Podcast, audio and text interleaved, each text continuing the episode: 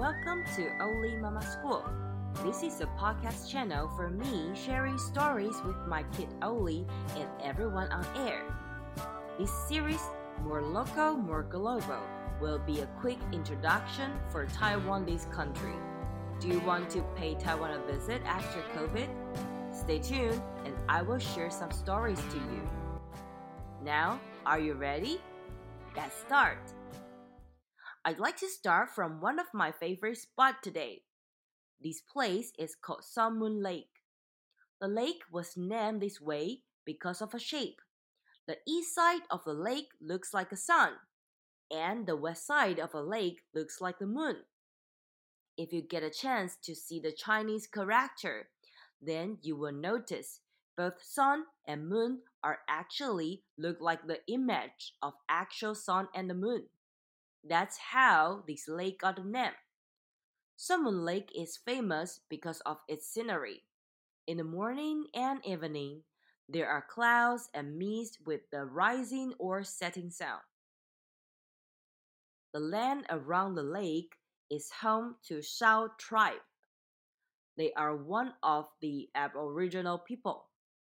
There was a legend story according to the Shao tribe long, long time ago, there were a couple.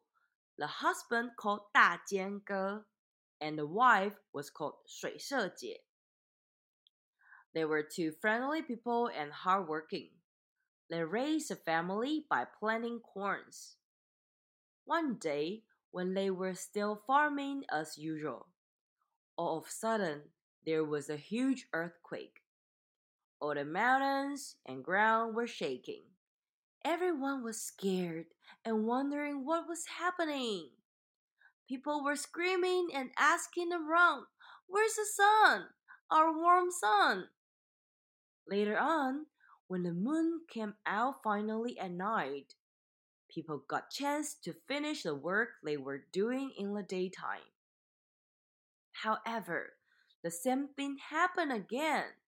All the mountains and ground were shaking like daytime, and the moon disappeared all of a sudden. People from the tribe were discussing what should we do? How we can live without the moon and the sun? Oh, maybe we should just select some brave people go for seeking the sun. Finally, they got a conclusion. Da and 水社姐 are going to find the sun and the moon for the tribe. So the couple started their journey right away. Several days after, they reached a lake and they found the sun and the moon are in the middle of a lake. But there were two huge dragons in the water who were playing the moon and the sun like playing balls. They were stunned and don't know how to fight with the dragons and got a sun moon back.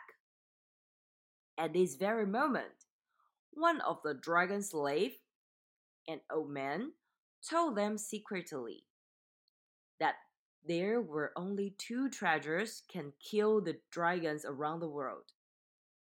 But it's very difficult to find them. One is golden scissors, and the other one is golden axe.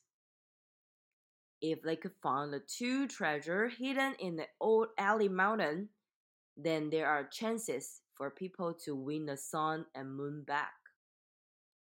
After knowing this, the couple ran all the way to the Ali Mountain and kept digging with their bare hands.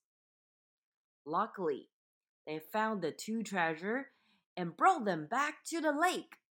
They threw the golden scissors and axe into the lake, and the scissor cut the dragon's neck while axe hit the dragon's head. Arr, arr.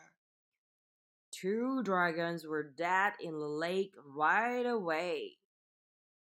But how to put the sun and moon back to the sky?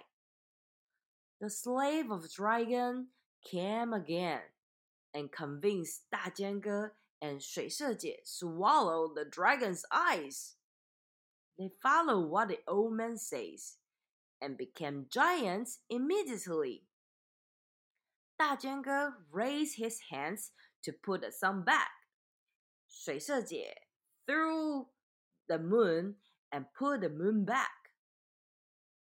Eventually, the sun and moon and the mountains and grounds are all back to normal finally. Ever since then, the lake started to call Sun Moon Lake. And this lovely couple became Mountain's Dajian and the Mountain's Shuishe to protect the lake at its side.